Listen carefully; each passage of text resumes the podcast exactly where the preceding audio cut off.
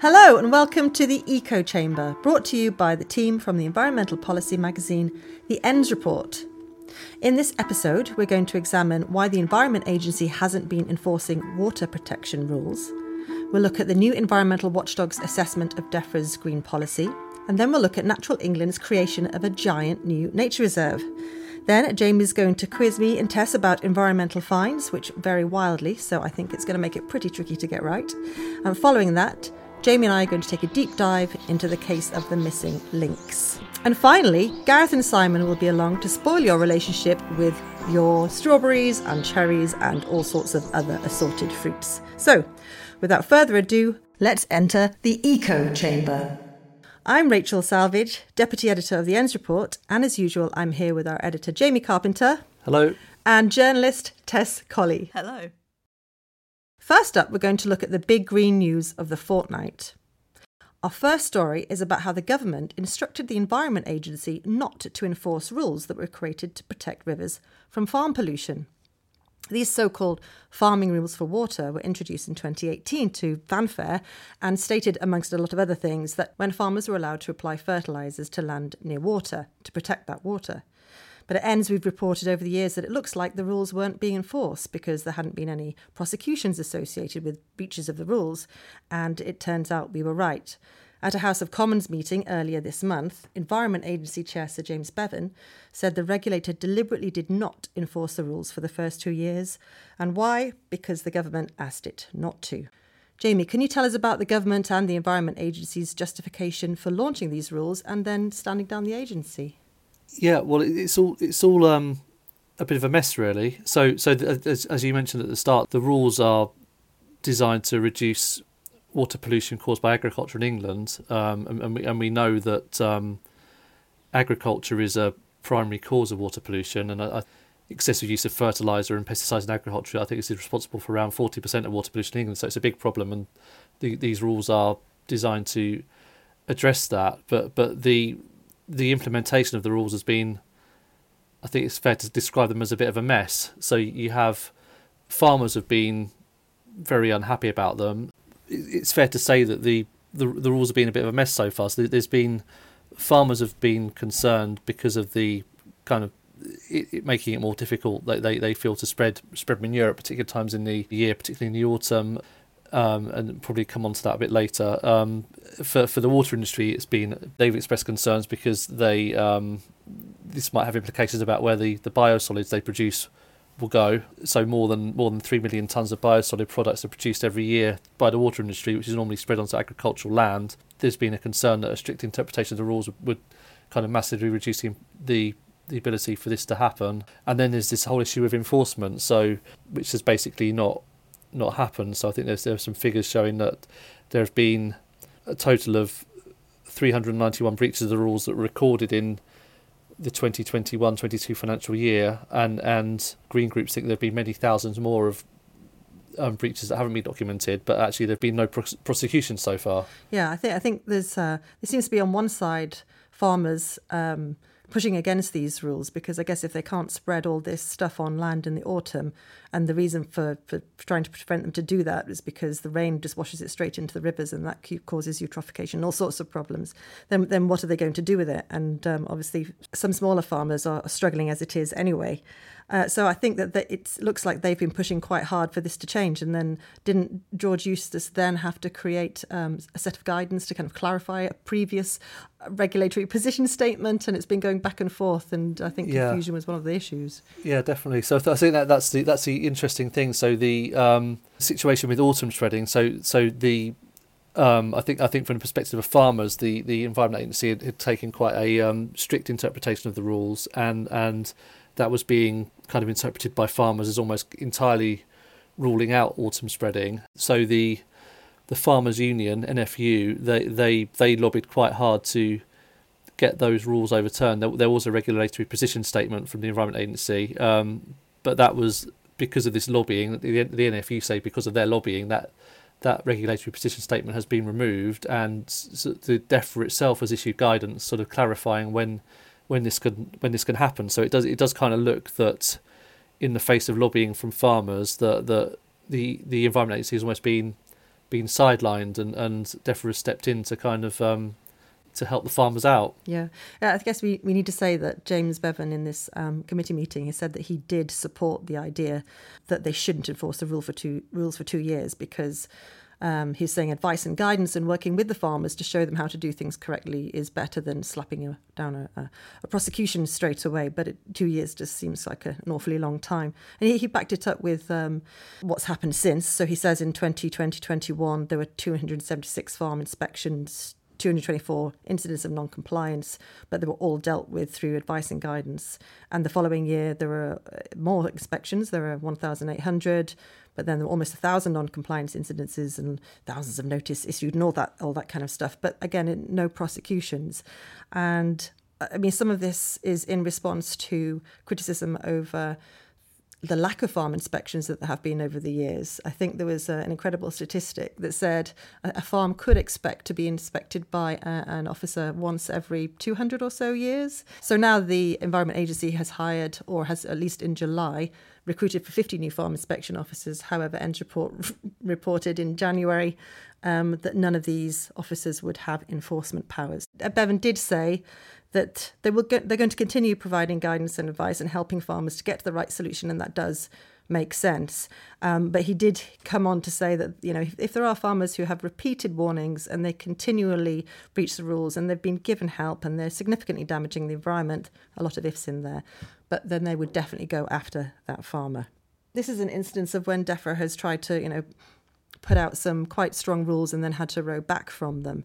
Um, but it's it's it's not the only thing that that's happening to at the moment, is it, Tess? Mm. Can you um, fill us in on what's happening with ELMS? Yes, well, there's been reports this week that um, ELMS, the Environmental Land Management Schemes, which you know these are it's meant to be the big pillar of our post-Brexit um, environmental uh, kind of support that's going to be given to farmers so that they can do stuff that's actually going to improve the environment rather than um, well at the very least do nothing but you know often damage it. Jacob Rees-Mogg the cabinet minister is putting pressure on the government to drop the scheme or or at least delay it. And you know, then Steve Baker, who uh, you know listeners probably have heard of, uh, he you know he's kind of in the anti-net zero uh, backbencher group, um, he's also widely, you know, been quite open about wanting to push Elms back. What uh, reasons are they giving for this? At the moment, the, the, the the arguments that these groups make is that, well, you know, we've got a crisis in Ukraine and food production crisis. We can't, you know, be t- telling farmers uh, they need to not produce food during a cost of living crisis and instead, you know, just make ponds. Mm-hmm. Um, uh, and and that's that's the attitude taken. I think it's it's a general feeling that all this environment stuff is a bit you know, schmamby pamby. Uh, and it's not schmamby pamby. Yes, you know the phrase. Uh, Technical term. Yeah. Um, that it's just not not that you know why why why are we spending taxpayers' money on this sort of thing? I think it's that sort of attitude uh, that's coming through on this. Some of the other policy we're seeing, kind of the the move to to deregulation in the green paper yeah. that could well be coming down the tracks. Uh, that's thought to have the support of people like Jacob Rees-Mogg, and that's and that side of the government at least. So I and I think this is just another example. And the green groups are, you know, this is this would be terrible. I think in the in the from the perspective of green groups if Elms was delayed uh, or or scrapped because it's it was one of meant to be one of the big wins of Brexit. Yeah. Uh, so yes, we'll see. Yeah. Well, thank you for that. Well, let's go move on to our next story, which is um, not too dissimilar, really. This is about the new green watchdog. You've heard us talk about it before, the Office for Environmental Protection, or OEP. Uh, now it's fully up and running, pretty much. It's begun to show its teeth by responding to a raft of uh, ongoing green policy consultations, some of which we've we've uh, mentioned before. Uh, but today we're looking at its reactions to DEFRA's Nature Recovery Green Paper and to the biodiversity net gain proposals. Uh, Tess, can you can we start with the Green Paper? What are they? What's what's the main issue that they're taking issue with? well, they, they took issue with a few issues, but um, I, would say that the, the headline one was one of the proposals in the Green Paper is that uh, the Secretary of State should be given the power to designate protected sites. Because um, that, that sits with Natural England at the moment. It currently right? sits with Natural England yeah. uh, as you know the statutory nature conservation body. Uh, the OEP says actually this power should remain with Natural England and kind of basically saying that the kind of the, the vague kind of assurances given in, in the green paper that the, the Secretary of State would be fully transparent about decision making. And they say that's well, that's not that's not enough. We want to see real science-backed decision making. This should remain with with Natural England to, to have a level of independence, so that yeah, couldn't be affected by other motivations. Well, what's DEFRA's reason for wanting to bring it into the sort of ministerial? Well, scope? the green paper says well, you know, other other protected sites and designations are, you know, the final word is given to the the Secretary of State. Although what it doesn't state is that the, you know at the current time, a lot of these decisions, like when it comes to the European designated sites, is you know the the Secretary of State has very little leeway really about accepting a designation or not. Mm. Um, it's all this part of wanting to streamline decision making and that it shouldn't be so fragmented. Uh, so that's that's DEFRA's explanation. Is it seen as a power grab by anybody? Uh, I think it's it's raised some eyebrows. I think it, it need you know the green paper doesn't have that much detail in it yeah. on, on, quite a number of things, mm. uh, and this is one of the it's raised eyebrows, but it would you know I guess depend on how it was structured. But the OEP say it should stay uh, with with Natural England. Okay, so let's move on to the biodiversity net gain proposals, which stipulate that any new developments should create a 10% increase in nature once they're completed. And what does the watchdog think of this, Jamie? Well, I mean, the the, the main thing is it thinks that 10% isn't isn't enough. Right. I, I guess it's interesting. I mean, I, I suppose when, when you look at biodiversity net gain and, and what's happening already is that that um, you do see developers and, and local planning authorities often they, they do agree a net gain that is is higher than ten percent. But but it's kind of it's kind of interesting that that the um, OEP is is kind of pushing the government to go further on that. Um, the, the the other thing that it's it's raised concerns over, which is which is a concern that comes up quite frequently around net gain, is is just whether local authorities have the the capacity to to deliver it. So that there's a there's been long long long standing concerns around a lack of local sort of a lack of ecological expertise within local authorities, and, and the and the OEP is is um, surfacing those concerns again. Yeah, so I think um, what we say about uh, resourcing, we've been covering that for years now, haven't we, Jamie? I mean, it, whereabouts should that resource go, and where is it lacking? Uh, well, well, I think it's um, it's it's the resource within local planning authorities themselves. So, so um, in the past, I'm not sure quite how long ago, but but the, the situation was that local authorities were quite they they would have kind of in-house ecological advisors who who would be able to help. Presumably, if you have a if net gain existed, then you, they they'd be able to kind of help scrutinise the um, proposals and and um, that sort of stuff. But that but in a lot of authorities that, that just does not exist anymore. So so it kind of that just runs a risk of, of poor environmental outcomes and, and the policy not not working as well as it as well as it yeah. could do. I think all these all these kind of policies, these net gain type policies, um, they're going to have issues. I think this is what the OEP has said, and I think this is what we've said in our reporting um, across enforcement and impl- implementation. I mean, how are they? Uh, has the OEP suggested a way of getting around this, or have they just raised the fact that it could be a problem, Tess? Um, well, they certainly raised that it's a problem, and they, you know, they, they, it's one of the, the big problems as they see it um, that the, the consultation document they say doesn't set out you know details uh, of how it will be of the governance mechanism of biodiversity net gain and there's not enough uh, support like we've just been talking about to make it happen. Um, resourcing as mm. it always comes down to is, is what will actually make the difference there. They also mention in the, the biodiversity net gain credit market as being a cause for concern. And you know the the, the governance there because that that's yeah, that's an idea that's meant to underpin a lot of the, this policy is that, there'll be a private market supporting it, um, but very little detail about how that that will be safeguarded so that it will actually work for nature. So that will will that be an unregulated market? Will it? Currently, there was a kind of evidence document that came out with a consultation, and the the consultancy suggested that the OEP could potentially be a, a kind of enforcement body, but you know that was a suggestion. It's not in you know it's not in the consultation document but it, it raises that there is nothing currently in place. Yeah they'd need a whole new division to start looking at that i imagine. It sounds like it's going to be a bit of a wild west.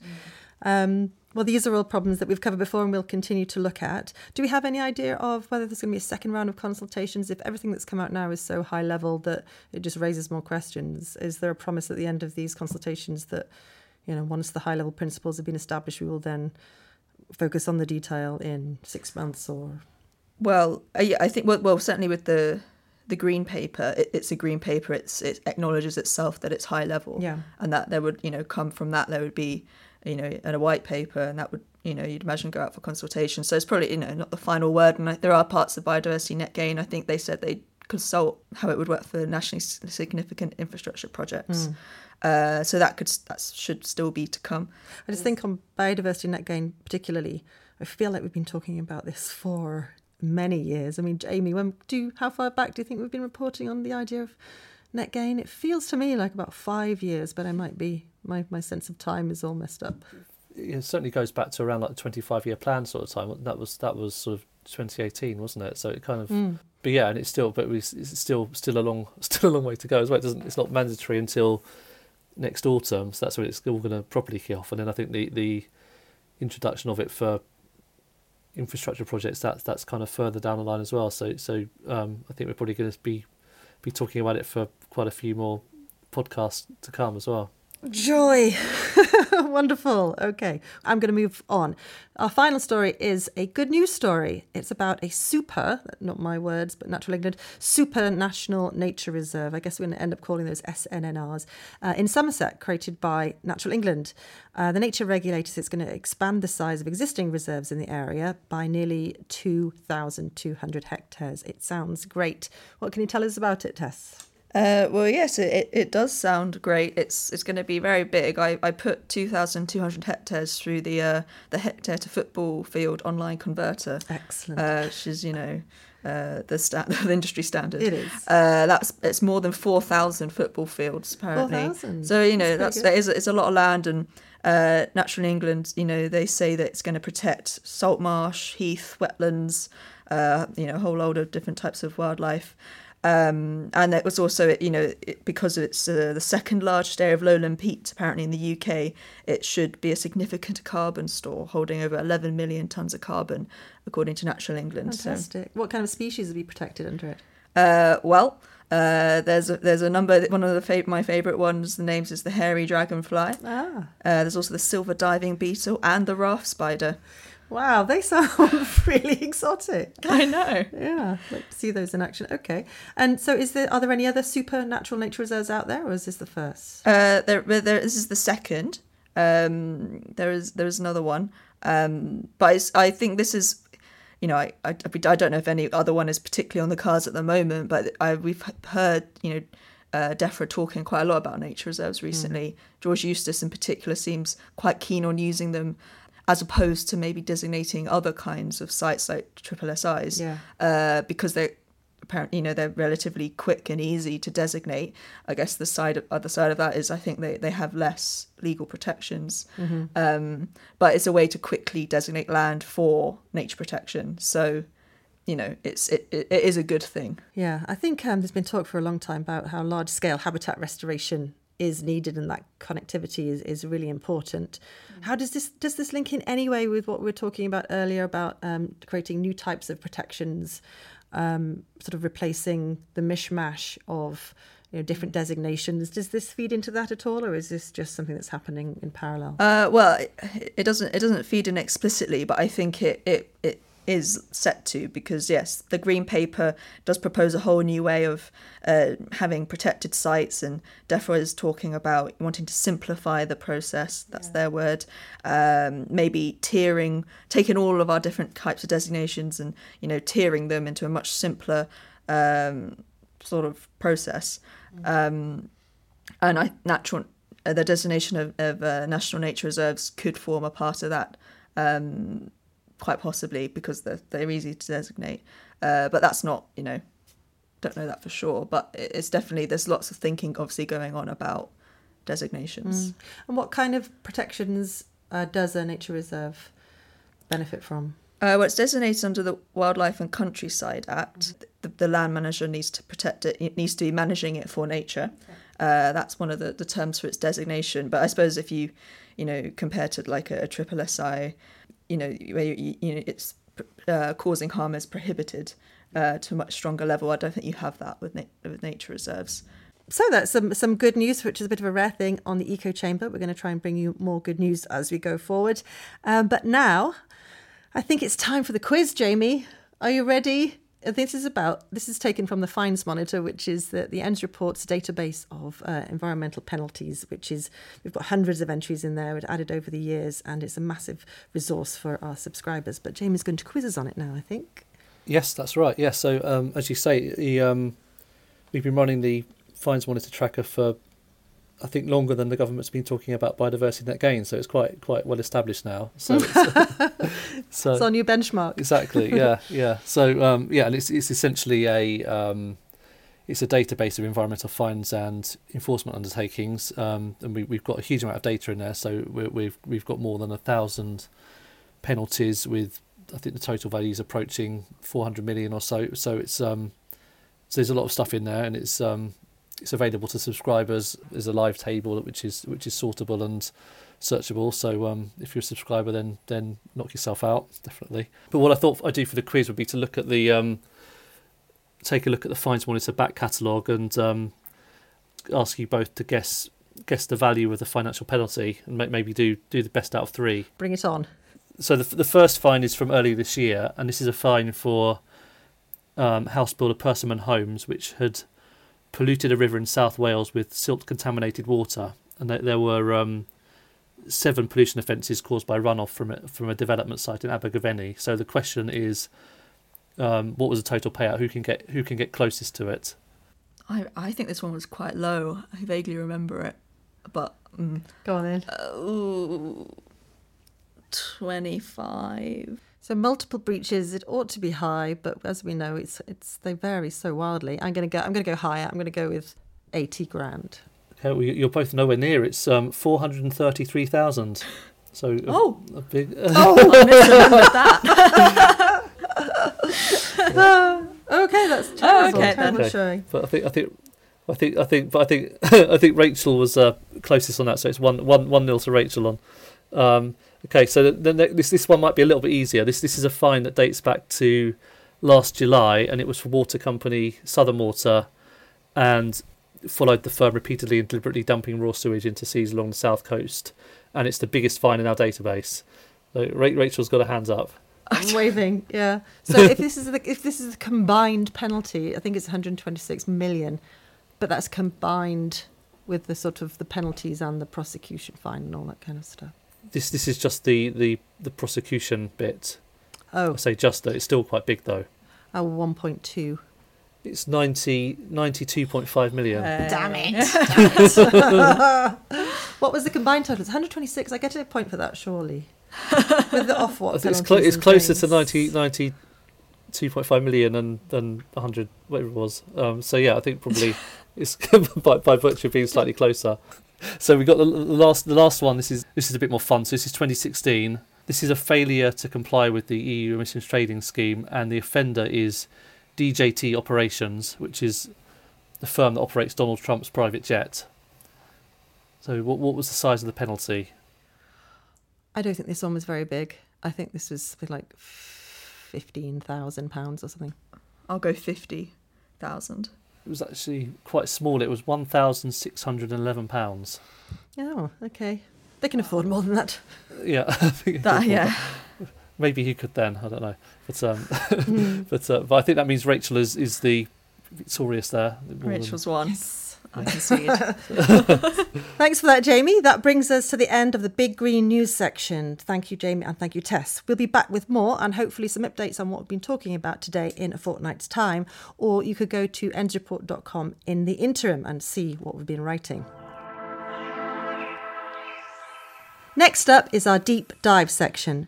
In this episode, Jamie and I are looking at the missing lynx and whether it could ever be reintroduced into the UK. It was thought to have been rendered extinct across the British Isles by the early Middle Ages due to a combination of hunting and loss of their forest habitat. But we're talking about it today because research has been published on the views of farmers, gamekeepers, foresters, and conservation groups on whether or not they would support reintroduction in Scotland. Jamie, could you tell us a little bit about that research? Yeah, so the the um, the research is is um, it's from a, a coalition of conservation groups in Scotland, and it's it's basically exploring how local communities feel about the idea of bringing lynx back to to two different areas of Scotland and what and what needs to be done to progress the idea further. one of the the main things that um, comes out of it is as the kind of conflict between the the kind of conservation benefits of lynx reintroduction sort of versus the impact on, on, on sheep farming and, and livestock, which which is kind of something that comes up quite often with these these reintroduction and rewilding kind of plans. So it's like we were talking about earlier. It's often, you know, there's these great, or you know, you've got some hopeful environmental policies, and then you get often, very often, farming and, and landowning interests pushing quite hard in the other direction. Is that what's happening here as well? Yeah, exactly. So, so I think I think with this, the concern from farmers is is a serious concern around lynx's appetite for sheep. But actually, that might not be the case uh, if you look at the evidence from um, from Europe, where where there have been sort of successful lynx reintroductions. That that um, sheep in in Europe most generally they, they, they tend to graze in, in, in open pasture where, where lynxes don't hunt. So if you, you've got somewhere like Switzerland, which is home to around 300 lynxes, they they, they only kill between 20 and 50 sheep a year, and, and, and licenses are given out there to kill problematic lynxes, but there haven't been any issued since since 2003. So the problem might not be that bad, but and um, but the tension, I guess, is that that conservationists might might sort of view that scale of losses as being something that's that's a price worth paying. But if you're an individual farmer and you've got a small herd of sheep, then even even if overall there aren't many sheep per year getting killed, if one of those sheep is your sheep, you're not going to be too happy about it. So that's that's the kind of tension and difficulty that that, that um, proponents of this sort of thing need to need to try and get around. Could lynx also predate foxes? which then, or you know, those kind of uh, animals, which could then potentially balance out, um, you know, how many are taken, you know, how many sheep, for example, are taken by other wildlife. I mean, is there a way? Could it balance out that way, or potentially even improve security for livestock, or is that, is that, uh, would it not quite work out like that? I mean, I'm I'm not sure about that, but I think there's there's definitely um, potentially big upsides of this. So, like if if you look at Scotland, where where this report is um, from, and um, there have been, there have been kind of conversations for a while about reintroducing lynx. What one one of the one of the issues in Scotland is that there there are kind of huge numbers of deer that cause widespread ecolo- ecological damage, and and um, if if you reintroduce lynx there, that, that that could help reduce deer populations, which in turn would, would increase natural woodland regeneration. So there's definitely um, there's definitely some very very good sound reasons for, for doing this. If um if if the, the if the people that want to do it can can kind of win the argument with the with the farmers. There have been plans to try to reintroduce the lynx to Scotland, but that's been discussed for over a, a decade. I think uh, the University of Lancaster found that Scotland could potentially support 250 uh, lynx and opened a consultation um, on releasing them into the Queen Elizabeth Forest Park, which is part of Loch Lomond, and uh, the Trossachs National Park. And there are also a number of charities looking at the viability of uh, reintroducing the lynx, but uh, it just hasn't happened. And I think that the opposition to it is probably just a, a little bit too strong. But there are also some quite high profile, influ- influential individuals who are for it. Jamie, can you tell me a little bit about that? Yeah, absolutely. Yeah, I mean, there are some very, very senior figures who, who have spoken out in favour of um, lynx reintroduction. So, so one of them is um, Tony Juniper, who's who's a chair of Natural England, and he, he he's he's said that the reintroduction of the inspiring wild lynx would, would help keep deer numbers down and re- restore ecosystems. So he he's been saying that he wants he wants he'd like to see the lynx, which has been missing now from the from the UK for 1,300 years. He wants to see them reintroduced to England as part of his nature restoration plans. You've got other people within DEFRA like um, Ben Goldsmith, who's a DEFRA board member. He's he's an advocate for this, um, and, and we and we do know that that Boris Johnson and, and, and his wife Carrie Johnson, Michael Gove, are, are kind of supportive of the idea of rewilding, although although it's not quite clear whether kind of bringing back the lynx is a step too far for them. Whether they're they're kind of their their line kind of is beaver and otter, and not not quite as a not not not the kind of predator level. But um, who knows? Yeah, and Craig Bennett as well, who's the Wildlife Trust's uh, chief executive. He really wants to bring back the lynx. He's saying that he's uh, he's determined to do so by the end of the decade, which would be quite exciting. And I think uh, rewilder Derek Gow has said that he is going to be breeding lynx as well. So they're going to be here in bits and you know in places, but whether they'll ever be released uh, is a is another question. But I, for one, would love to see the cats back. So a number of other species have been successfully reintroduced into the UK.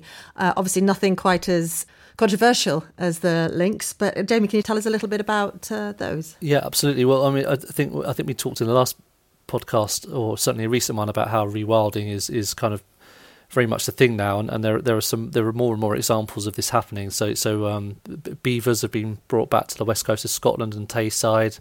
Um, pine martens have been released into mid Wales, and and, and um, white-tailed eagles can now be seen over large areas of Scotland and and um, being introduced in the Isle of Wight as well. So there's there's a lot of examples, and, and, and they, they do they do contain lessons that that enthusiasts for, for reducing lynx can can learn learn from. Um, if you look at beavers, so so there was a unlicensed release of beavers that took place in Tayside in around 2005, and that's now grown into a population of around a thousand beavers, um, and and and it may have been a success in the sense that beavers are thriving, but but it was it was an illegal release, and it's caused a huge amount of resentment among farmers. And that's because beavers they, they they're quite cunning and they, they, they construct dams and this leads fields flooding and that that kind might make them unproductive for growing crops. Um, so so that that's an example where have, there's an implication for, for farmers that, that needs to be, be thought about and, and, and similarly with, with white-tailed eagles. So so the, where they've been reintroduced to Scotland, they're kind of credited with boosting local economies, sort of more tourism. But but there's there's a there's a concern that the, the benefits aren't felt by everyone. So so you, you might have B and Bs that kind of see financial benefit, but actually the farmers on the front line that they, they don't see the benefits at all really. So so th- these were kind of addressed in the the report that we were talking about at the start of the, the deep dive section, where, where they're they're kind of suggesting that. Uh, an action group is established to, to address potential barriers and areas of disagreement and to, to explore mitigation and compensation solutions to kind of get these these farmers and landowners on side to kind of smooth the path to getting making these things happen. Yeah, that makes sense. I mean, all these concerns are they theoretical concerns, or have they been happening since some beavers have been reintroduced to a particular part of the uh, countryside? I think they are real concerns. I think I think the extent to which they happen is is is something I'm I'm not sure about. I mean, certainly I've certainly seen reports with the with the beaver reintroduction in Scotland that that that has actually led to some some agricultural land being lost. With like white-tailed eagles, we, there, there are certainly there, there, are some some sheep that get killed by them, um, but I think it's it's um how how far that goes is is the, is the question, and, and addressing that kind of perception. If you if you're saying earlier, if you if you're a farmer with a small herd, if if you do lose lose a some of your herd due to a reintroduction, then that's that's not great for you. And when, when you look at the um, what's happening in Europe, there there are clear it's clear that there are kind of compensation schemes that are put in place to try and sort of mitigate some of the impact from from these reintroductions, which I, I suppose that would be the sort of thing that we'd have to to think about for, for the UK if, if we were to go down this route. Well, if it's been done elsewhere, surely it can be done done here potentially, or maybe there is less uh, less land and, and more people. Is that part of the problem? I don't. I don't think so. I think. I mean, if if you look at Europe, there were so the, the figures I've seen that there are around 700 lynx in Europe during the 1950s, and now there are about 9,000. And they have they have kind of basically naturally recolonized territories in Scandinavia and the Baltic states and Western Russia, um, and that's that's kind of been due to local people accepting it and there being an increase in forest cover and um, growing populations of deer in those areas. But but in other parts of Europe where it's not quite as easy to re-establish them, it has happened anyway. So uh, places like Switzerland, Slovenia, Czech Republic, and France. So so it, it, has been possible to establish them in places where which probably aren't that dissimilar to, to the UK, where they're kind of barriers that, that might prevent species from from kind of um, from colonizing naturally. So so it is possible, and it does seem that in most places this, this has been done in a way where it's been been manageable, and, and ways have been found to kind of keep farmers from keep farmers on side with the with the initiatives. Well, that all sounds really hopeful. Let's um, watch this space closely and see if we can get to a point at some point down the line where we can see the cats back in our country without causing farmers any grief. Now it's time for the Chemical Brothers, Simon Pickstone and Gareth Simkins, who have been looking at why your five a day might actually be causing you problems. Over to you, Gareth and Simon. Thanks, Rachel. As the, as the days get longer, uh, thoughts turn to picnics in the park, potentially going down to the beach, and of course, all of that beautiful summer fruit plums, peaches, you name it, uh, now starting to cram the supermarket shelves. Unfortunately, new study is out so, Pesticides Action Network Europe has come out with a new study where they were looking at official data from across EU member states from 2019, so that still includes the UK at this point, uh, looking at traces of the most hazardous forms of pesticides on fruit and veg sold in, you know, supermarkets, greengrocers, wherever. You might come into contact with them. What it's found is that, contrary to what you might be hearing from a lot of the EU press releases, is that actually exposure in terms of the fruit and veg that we're consuming to the most hazardous forms of chemicals, pesticides, seems to be going up rather than down. So why did we think they were going down in the first place? Well, it's based on how the European Commission, which is the executive arm of the EU, um, measures pesticide use, which is to say, it doesn't actually really measure use, it measures sales of volumes of pesticides, basically, on an annual basis. And member states report to the Commission every year and they say, well, you know, this year we sold X million tonnes of pesticides. So that's basically how we get our um, EU wide data on pesticide use. Unfortunately, that doesn't tell us very much about how they're applied and the kinds of products we're likely to find them in. What this new report does, which is very interesting, is to check also official data that's reported to the Commission that looks specifically at residue on plants, on, particularly on fruit and veg. So can you give us some examples? Yeah, so one of the one of the one of the fruits that the report looks at is weirdly kiwi fruit, which you wouldn't think of as being a big EU product, but in fact you do get quite a lot in Italy and in Spain. In 2011, kiwi fruit had almost no hazardous pesticides present, so about 4% in 2011. By 2019, that had gone up to 32% of That's all the kiwi tested. So what specific substances are we talking about here? Oh, oh, Gareth, I'm glad you asked. so the, the, the, the substances that they're testing for are pesticides that are candidates for substitution. And what that means is these are chemicals which have only just passed, they scraped through the EU authorization process. Under the existing EU rules, basically, if a company puts forward a product for approval to an EU regulator that is a candidate for substitution, then the member state in question has to compare that substance with other available substances on the market. And if there's an alternative which is safer, then effectively that, that chemical can't be authorized. Some of the most common found in this in this survey include, include things like fludioxonil. That's a fungicide which can be sprayed onto seeds, but it's also used to coat the surface of fruit. So that's to stop your fruits They're from getting attacked from yeah exactly fungus. Um, that's commonly found on kiwi, for instance, but also cherries, apples, pears, peaches. So pretty much you name it. Most of the, a lot of the other really common ones of fruits are also fungicides. Things like tebuconazole, that's most commonly found on cherries and peaches, and cyprodinil, that's another fungicide which is found again on very similar fruits. They all come with health risks. They're all Annex 3 of the REACH regulation. Without going into details, that means that the European Chemicals Agency suspects that they have hazardous properties. So And by hazardous properties, you mean suspected mutagens, carcinogens, Exactly. Yeah. Or potentially um, toxic for the reproductive system, potentially hazardous for the aquatic environment, etc., etc. So they're they're generally speaking suspected of being pretty nasty, although the full evidence base isn't maybe there for for a ban. So how does the UK fare? It's a bit hard to say because the UK doesn't appear in all of the data because we're, as you might understand, not a massive kiwi producing nation. Where it does feature, we're actually surprisingly low down the list. So, in apples, for instance, only around 20% of the apples in the UK tested contained hazardous pesticides. That's more like 61% in the Netherlands, which is the highest. Grief. The overall EU wide or Europe wide picture, I should say, at this point shows that cherries, pears, and peaches are the most likely to be contaminated. So in 2019, over 50% of all the samples contained hazardous levels of pesticides.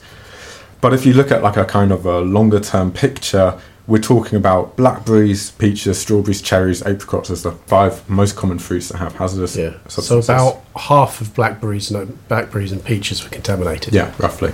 That's shocking, isn't it? Yeah. Third for cherries and apricots. What about veggie? We've all talked. We've talked about what about veg? We've talked about fruit so far. What's interesting with vegetables is that apparently, I didn't know this, easier to grow than fruit. So they're much less likely to get attacked by um, fungus and, and other nasties. That means that that's reflected in the use in pesticides. They're generally less contaminated. Not the same for all vegetables by any means. Celery, again in 2019, we had about half the samples of celery had these hazardous forms of pesticides. That figure's actually come down a little bit in recent years, though. Cucumbers, it was about 16%, spinach, about 20%. and the kinds of pesticides that we're seeing are also different. So much less fungicide, much more just like standard general purpose insecticides. The vegetable picture was also complicated by uh, national differences. So in Spain and France, for example, with cucumbers, we had something like 35% of cucumbers had residue. In the UK, that was more like the EU average of about 19 20%. So, um, yeah, it's a bit of a mixed picture. Yeah. So th- th- this is just the pesticides recognised as potentially hazardous and ignoring everything else. Right, yeah, and this is actually one of the things that the, that the study highlights is also the fact that we haven't even, um, we've only really just started to begin to study the interaction between different kinds of pesticides, right? Even pesticides that might be considered relatively benign or safe by themselves. Potentially, if you put them, mix them all together in a kind of cocktail on the same, uh, different active substances in the same product, for instance, we don't really know exactly how these things are interacting, and that could lead to all kinds of unintended consequences. It's all a bit worrying, isn't it? I mean, it's also one of the things where in the EU, at least, regulators are aware of what's going on, and so we talked about this in the last episode. But the EU, the European Commission, published a strategy on sustainable farming called the Farm to Fork strategy. They really know how to name them. Um, which wants to halve the use of the most hazardous kinds of pesticides by 2030. So it's come under a lot of pressure because of the conflict in Ukraine and worries around food security. But there's good indications that Commission officials are trying to push this through. We're yet to see any of the big legislative initiatives, but that's due to come very shortly. Meanwhile, what's going on in the UK? Well, DEFRA's busy working on its uh, on its own chemical strategy, and what exactly that will say, we're just going to have to wait and see. Back to you, Rachel. So that brings us to the end of this episode of the Eco Chamber. Thank you to uh, Jamie Carpenter and Tess Colley, Gareth Simkins, and Simon Pickstone. If you're interested in hearing more about any of the stories we've been discussing today, please go to endsreport.com where you'll find tons and tons more information. Don't forget to subscribe to the podcast, and we'll see you next time.